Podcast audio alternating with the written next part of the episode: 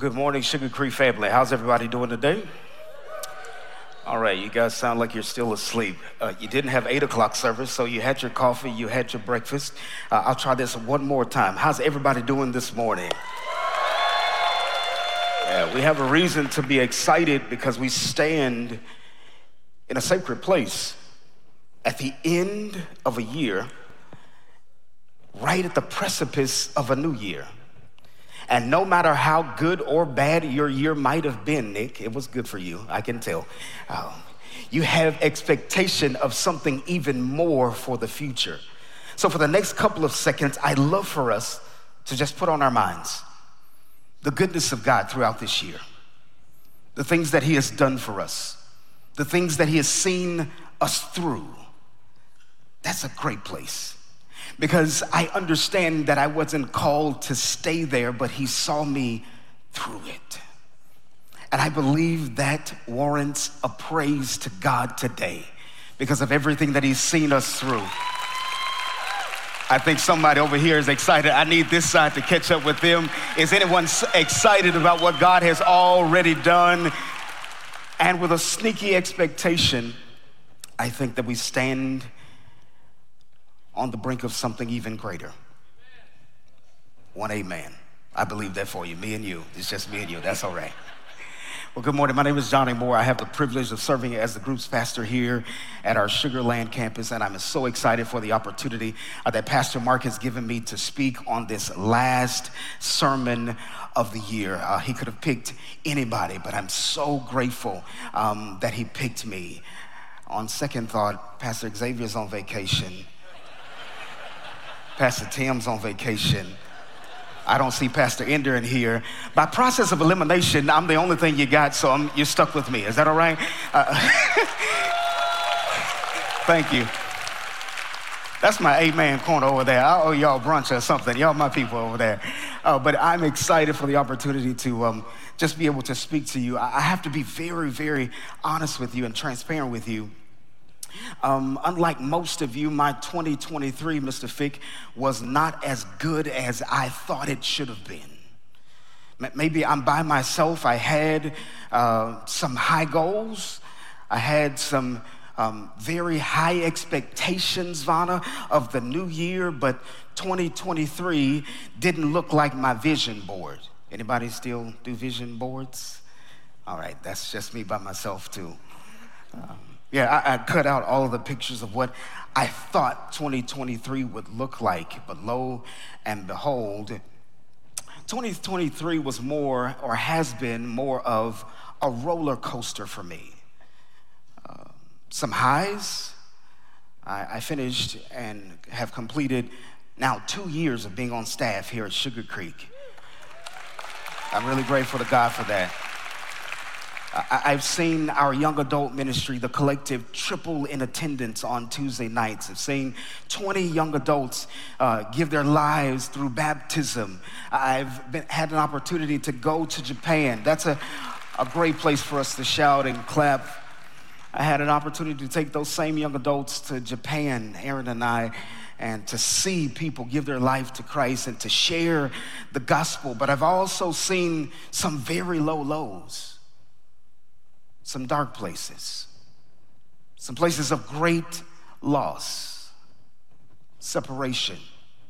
And it left me, if I could be very transparent, and I know the pastor normally is not transparent, it doesn't uh, uh, let you see behind the scenes, but twenty twenty-three for me, Reggie, left me sometimes wondering if God still saw me, wondering, wondering if God could grant me any level of peace when my mind was tormented, perplexed with the future.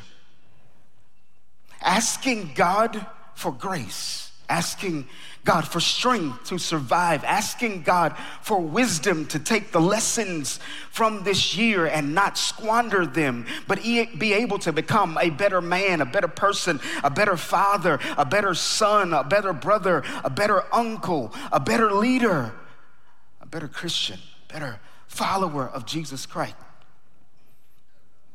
But in the midst of that, I don't know if anyone else is in the room like me, I encountered a fight.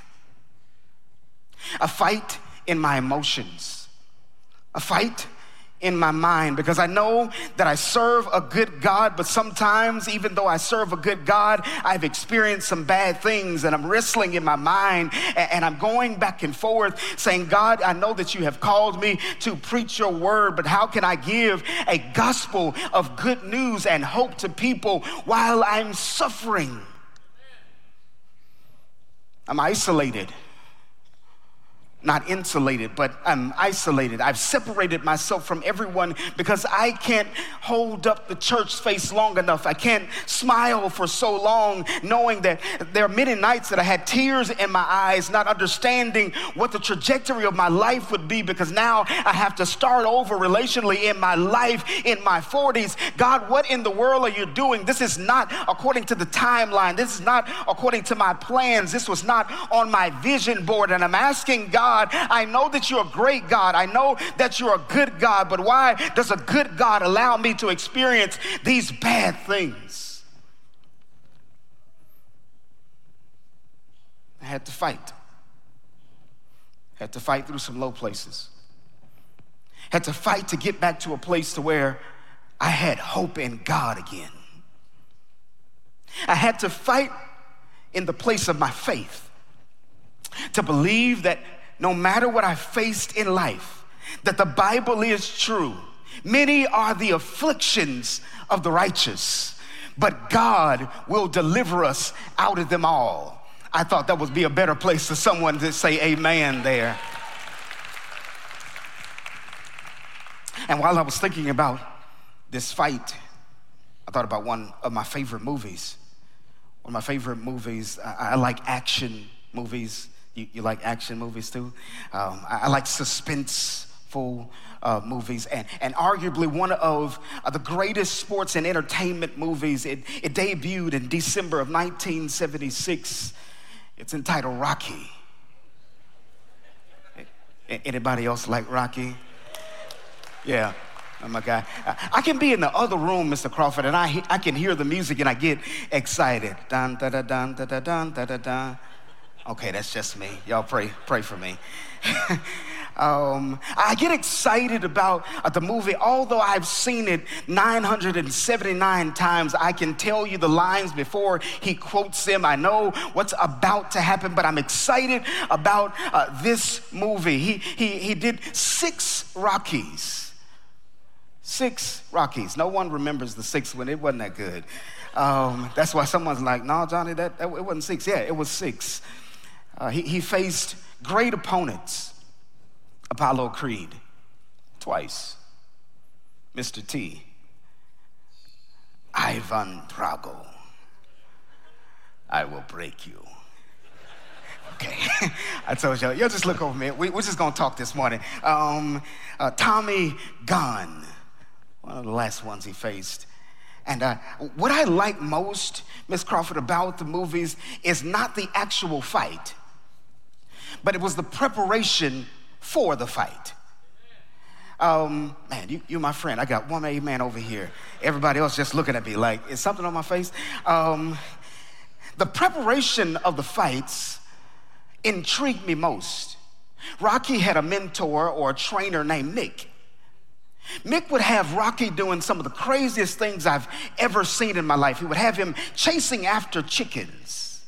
Anybody remember that? He'd have him punching a punching bag with his left arm behind his back. He'd have him running throughout the city for miles and miles at a time, running up steps. I'm, I'm wondering, what in the world does this have to do with boxing? Okay, maybe I understand. We're not only diverse ethnically, but we're diverse generationally. So many of y'all don't know who in the world Rocky is. Let me help you. Uh, there's a spinoff from Rocky called Creed. Any young people like me know Creed? Thank you, sir. Creed is a spinoff from Rocky. Rocky is the old Italian that has a restaurant that is, he is now mentoring Creed. Michael B. Jordan. Anybody know him? Creed now has three um, debuts, a, a wonderful, wonderful, I, I'm waiting and I'm praying by faith that a fourth one will come out. Um, I, I just enjoy it. But would you know the mentor or the mentee becomes the mentor to a new mentee, and in this spinoff, he has him doing some crazy things to train for the fight as well. He, he takes a sledgehammer and he is banging on a monster truck tire. What in the world does that have to do with boxing? He's running after a car only to fall to his knees because of exhaustion. And what I learned from this, Nick, was that it's not all about the fight if you don't prioritize the preparation. I think that life introduces fights to us. And sometimes we throw in the towel prematurely because we have not put in the work to prepare for the inevitable fights that we will face in life.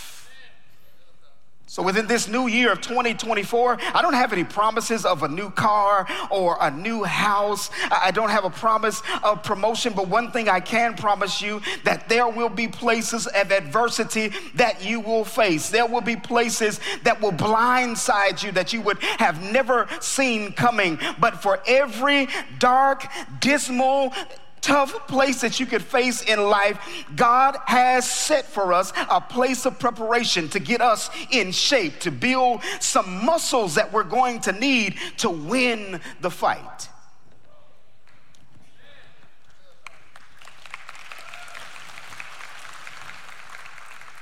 So in the scripture, uh, there, there's, there's a mentor and a mentee by the name of Moses and Jacob.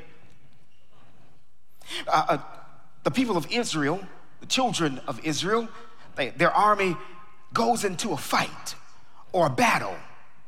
The battle that they go in, Rick, is with the Amalekites.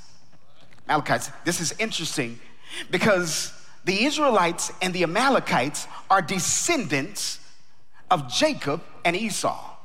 Hmm. Jacob and Esau were found fighting with each other.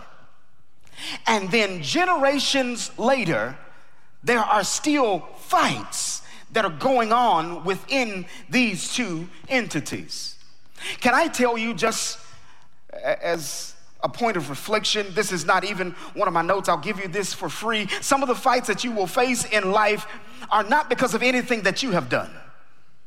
But can I submit to you to, for your careful consideration, that some fights that you will face in life are generational. There are fights that have come down your bloodline, and now God wants to see you get the victory over things that your grandparents didn't have victory over, that your parents didn't have victory over, that your cousins haven't seen the victory over. But the buck stops with you, and I am believing by faith that twenty twenty-four will allow us to see victories over generational curses, victory over over generational traditions that have plagued our families for long enough. So now, Moses tells Jacob, Jacob, I'm going on the top of the hill, and I want you to go down in the valley, and I want you to fight. Jacob is an up-and-coming fighter. He has aspirations to be a leader. One day, he will take the place of Moses. But even in generations, there are also generational responsibilities. This, this is important for all of my grandmothers uh, and fathers out there. There's a responsibility on your generation. There's a responsibility for you to lead my generation, to show us through example the victories that you have seen in your life that will show as uh, places of evidence of encouragement for me and my generation and the generation that comes after me, that to know that if God was able to do it for you, he is able to do it for me as well. So Moses says, Joshua, go down to the valley, and I want you to fight, and I'll go to the hill. And that's where our story picks up in Exodus, the seventeenth chapter. Exodus seventeen, I'll read the tenth through the fifteenth verse, and this is what it says. So Joshua fought the Amalekites, not Jacob, Joshua. My bad. We all on the same page now? All right, awesome, because you were looking at me like I was speaking in Greek, and I was wondering, I thought that was a biblical character, but it was the wrong one, sorry. So Joshua, not Jacob, fought the Amalekites as Moses had ordered. And Moses, Aaron, and Hur went to the top of the hill. As long as Moses held up his hands, the Israelites were winning. But whenever he lowered his hands, the Amalekites were winning. When Moses' hands grew tired, they took a stone and put it under him, and he sat on it. Aaron and Hur held his hands up, one on one side, one on the other, so that his hands remained steady until sunset.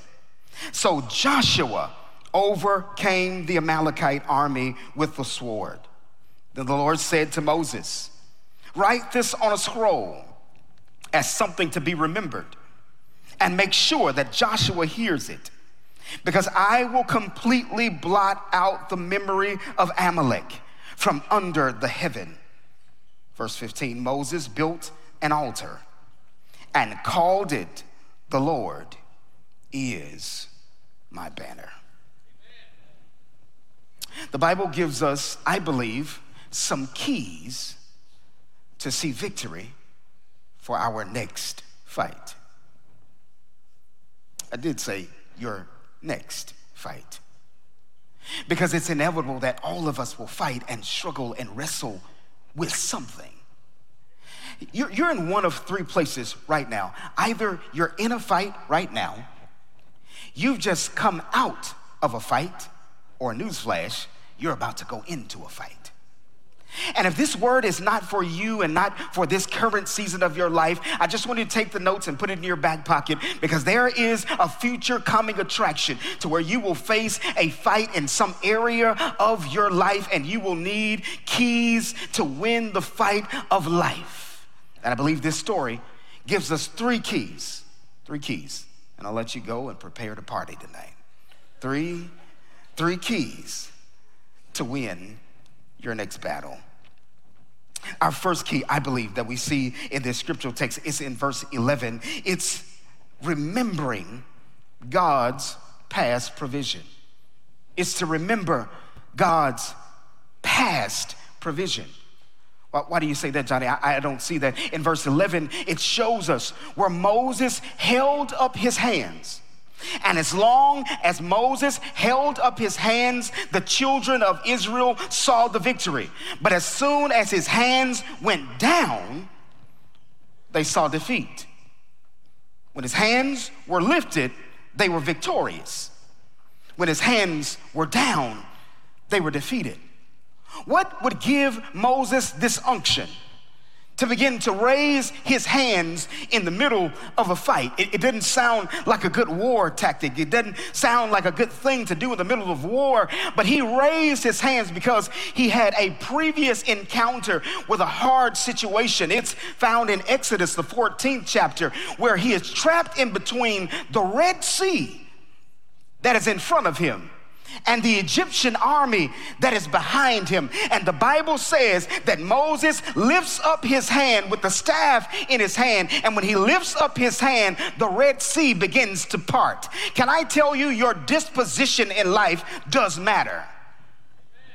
Maybe you're not seeing the victory in your life because your disposition has gone from a place of praise and worship and gratefulness to God for the things that he is doing in your life, and it has gone to a place to where you begin to sulk on what's not going right, complaining about what's going wrong, complaining about what you don't have, murmuring and complaining against God, questioning why I am where I am right now. But God wants our disposition to be unwavering, to where we can think back on the goodness of God and the things that he has already done in our lives. And with that thought and that memory in mind, we can lift up our hands, not based on everything going well, but based on we knowing that we serve a great God, and he is greatly to be praised, not for the bad bad things, but for him being a good God. And despite the bad things that I face in life, I know that if I hold out,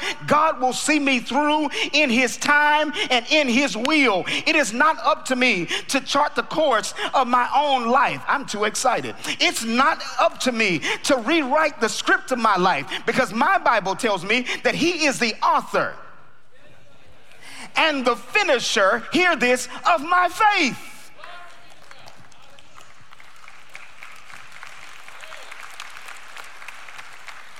So the first key to winning the next fight is remembering.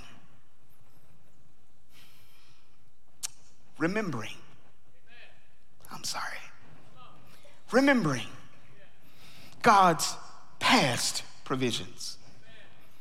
I get emotional sometimes when I think back over my life and I see the great things that God has done for me. Hear this, in spite of me. The goodness of God, the grace of God, and the mercy of God does not give us what we rightfully deserve. That's, that's, that's his mercy, withholding from us the rightful judgment that we deserve. But his grace is the thing that gives us what we don't rightfully deserve. If you have nothing else to be thankful for at the end of this year, as you're preparing for the next fight, you should thank God for his grace and his mercy. You should thank God for what he held back from you, and you should thank God for what he delivered to you that you know you don't rightfully deserve.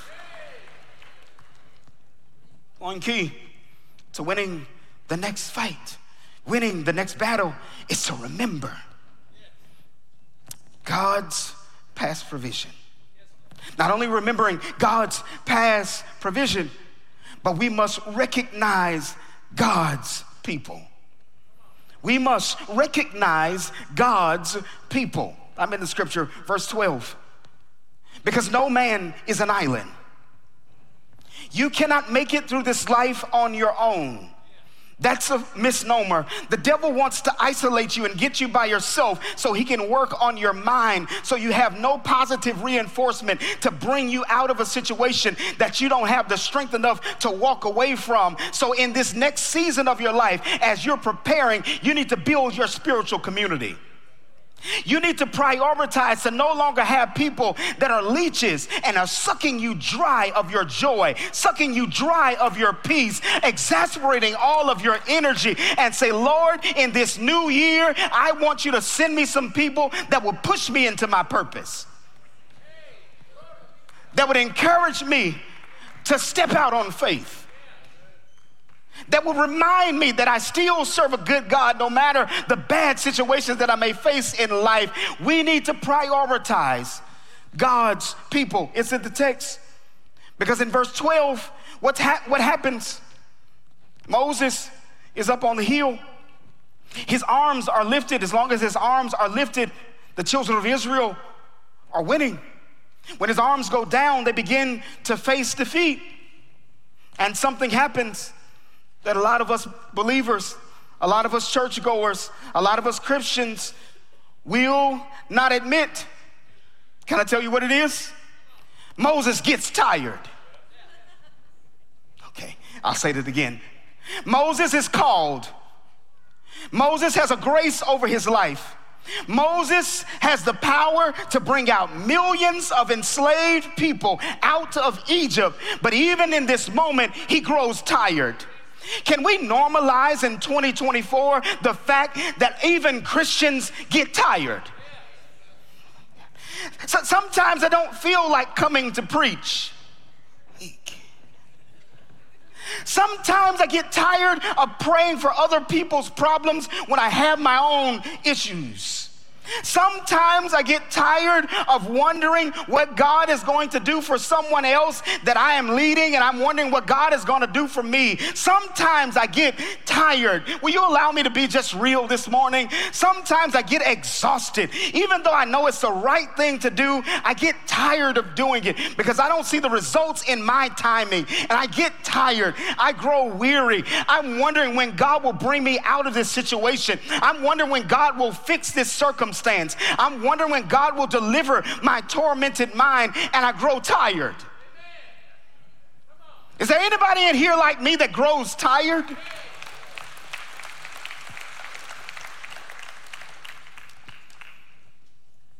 Some of you didn't clap.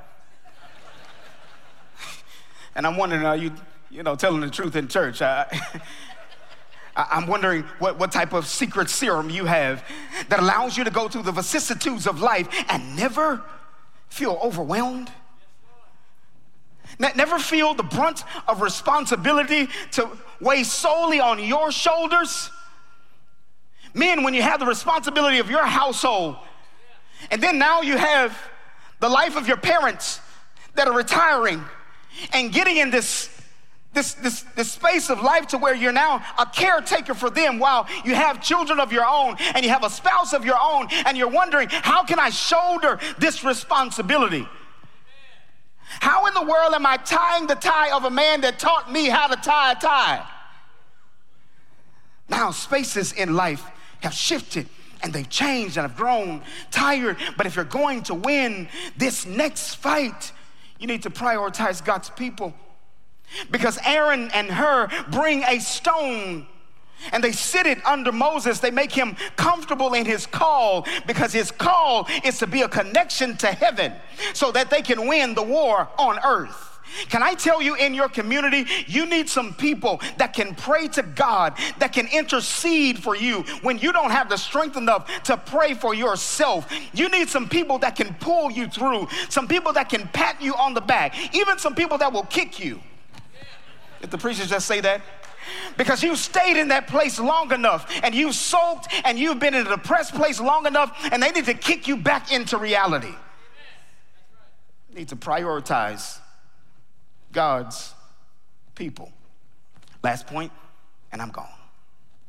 If we're going to win the next fight, we must remember God's past provisions. Yeah. Number two, we must prioritize God's people. Thirdly, and finally, I promise you, that's all I got. We must stand on God's promises. We must stand on God's promises, because the winds and waves of life will cause you to waver at times. But there's nothing wrong with rocking and reeling as long as you have a firm foundation to stand on. On Christ, the solid. I sure wish I had a church here. Uh, on Christ, the solid rock I stand. All other ground is sinking sand. Relationships may sink. Jobs may sink. Friendships may sink. Marriages may dissolve. But the word of God and his power for our lives will remain forever. I stand on the solid rock of God. Stand on the solid rock of his promise. What is his promise? What is his promise? You ready for his promise? It's in verse fourteen. It says, "Then the Lord said to Moses, write this on a scroll as something to be remembered, and make sure that Joshua hears it. Because I will completely blot out the name of Amalek from under heaven." He says, I will completely blot out the name of your enemy. He says, I will completely block out the memory of every dead-end relationship that you were in. Holla if you hear me in here. I, I, I will blot out every negative place that you've ever faced in your life, because I no longer want you to focus on the negativity of your past, only to look back and see what I brought you from. Because if he did it before, thank you so much, he can do it again. For the Bible says he's the same God And if he is the same God yesterday, today, and forevermore, his power to rescue me still remains the same. His power to heal me still remains the same. His power to reconcile my marriage still remains the same. His power to bring in my wayward child still remains the same. His power for me to see promotion still remains the same. His power to give me peace in tempestuous storms still remains the same.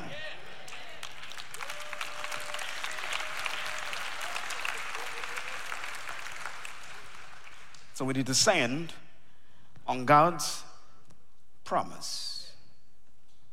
With the five minutes and two seconds I have left, um, I, I I was a bit confused that in this scripture, the Bible says, verse fifteen, Moses erected and built an altar.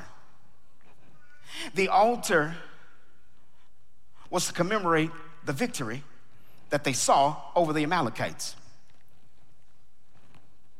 But he named it, the Lord is my banner. Paula, that that that confused me. Because if I'm going into war, that doesn't seem like a weapon.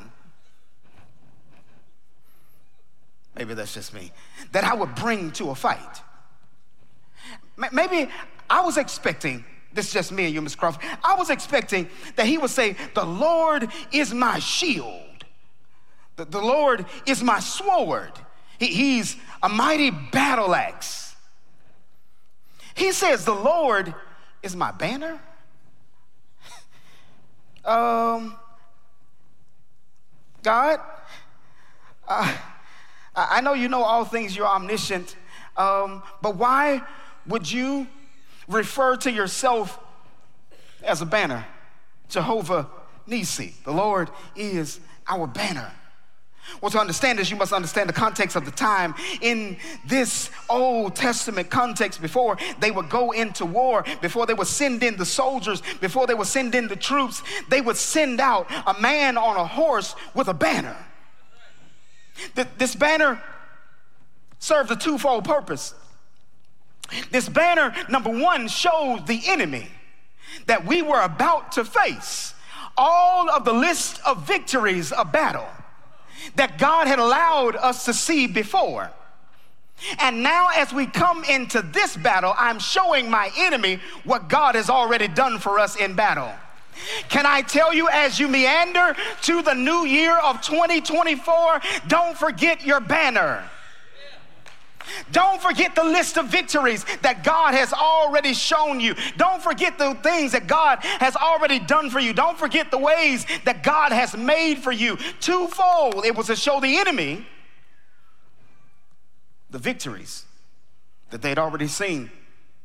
In nineteen eighty-six, Michael Jordan says when he went into the Boston Garden for the first time to play in the playoffs against the Boston Celtics, for a brief moment, he grew intimidated, because as he was warming up, he looked up in the rafters and he saw sixteen championship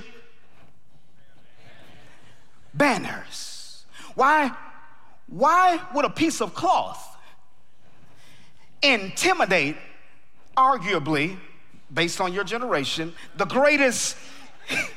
I don't want to get in trouble. The, the greatest N B A player of all time, because he saw how they had been victorious. And it caused him to second guess whether or not he could see the victory in this arena based on their past victories. Can I pronounce something over you, that every enemy that you will face in the new year will not see you, but they'll see the God that you fight with.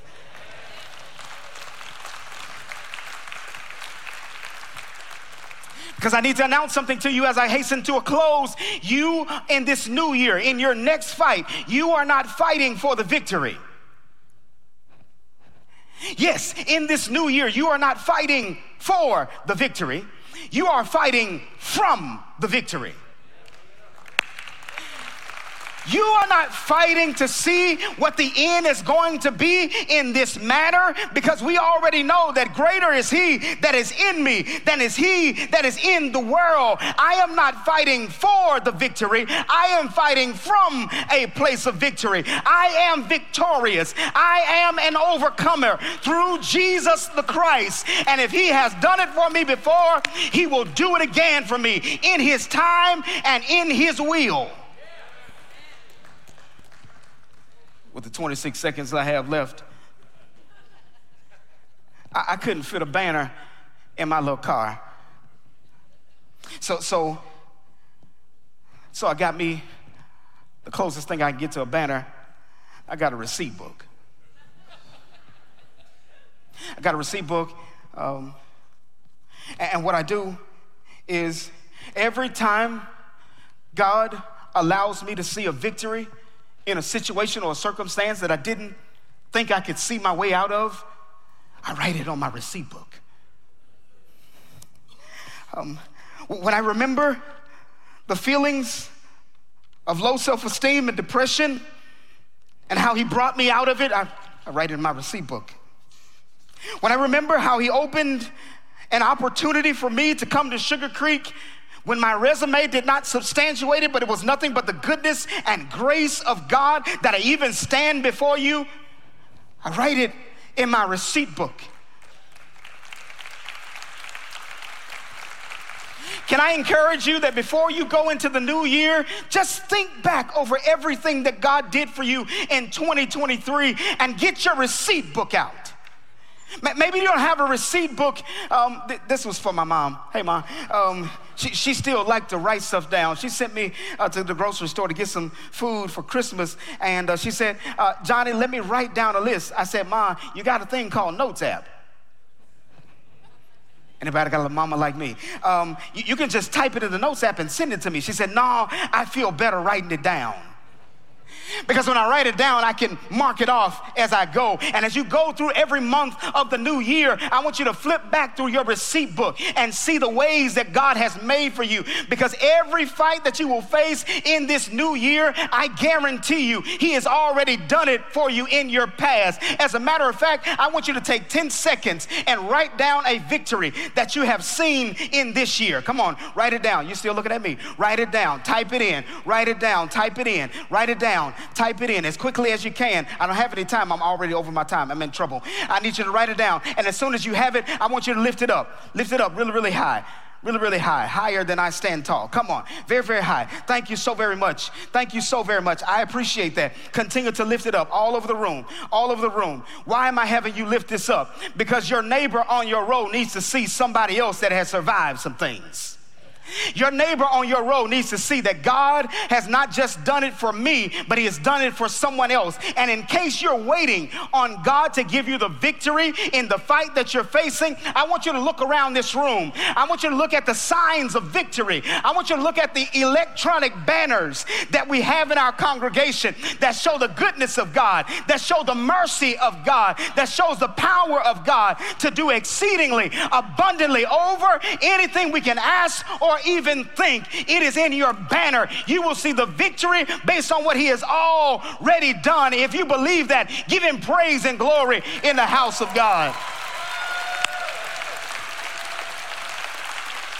There's victory for your new year. There's victory for your next fight. You're an overcomer. You're not fighting for it, you're fighting from it. Victory over depression, victory over anxiety, victory over stress, victory over worry, victory over marital issues, victory over your kids' issues, victory over career issues. Lord, give us the victory.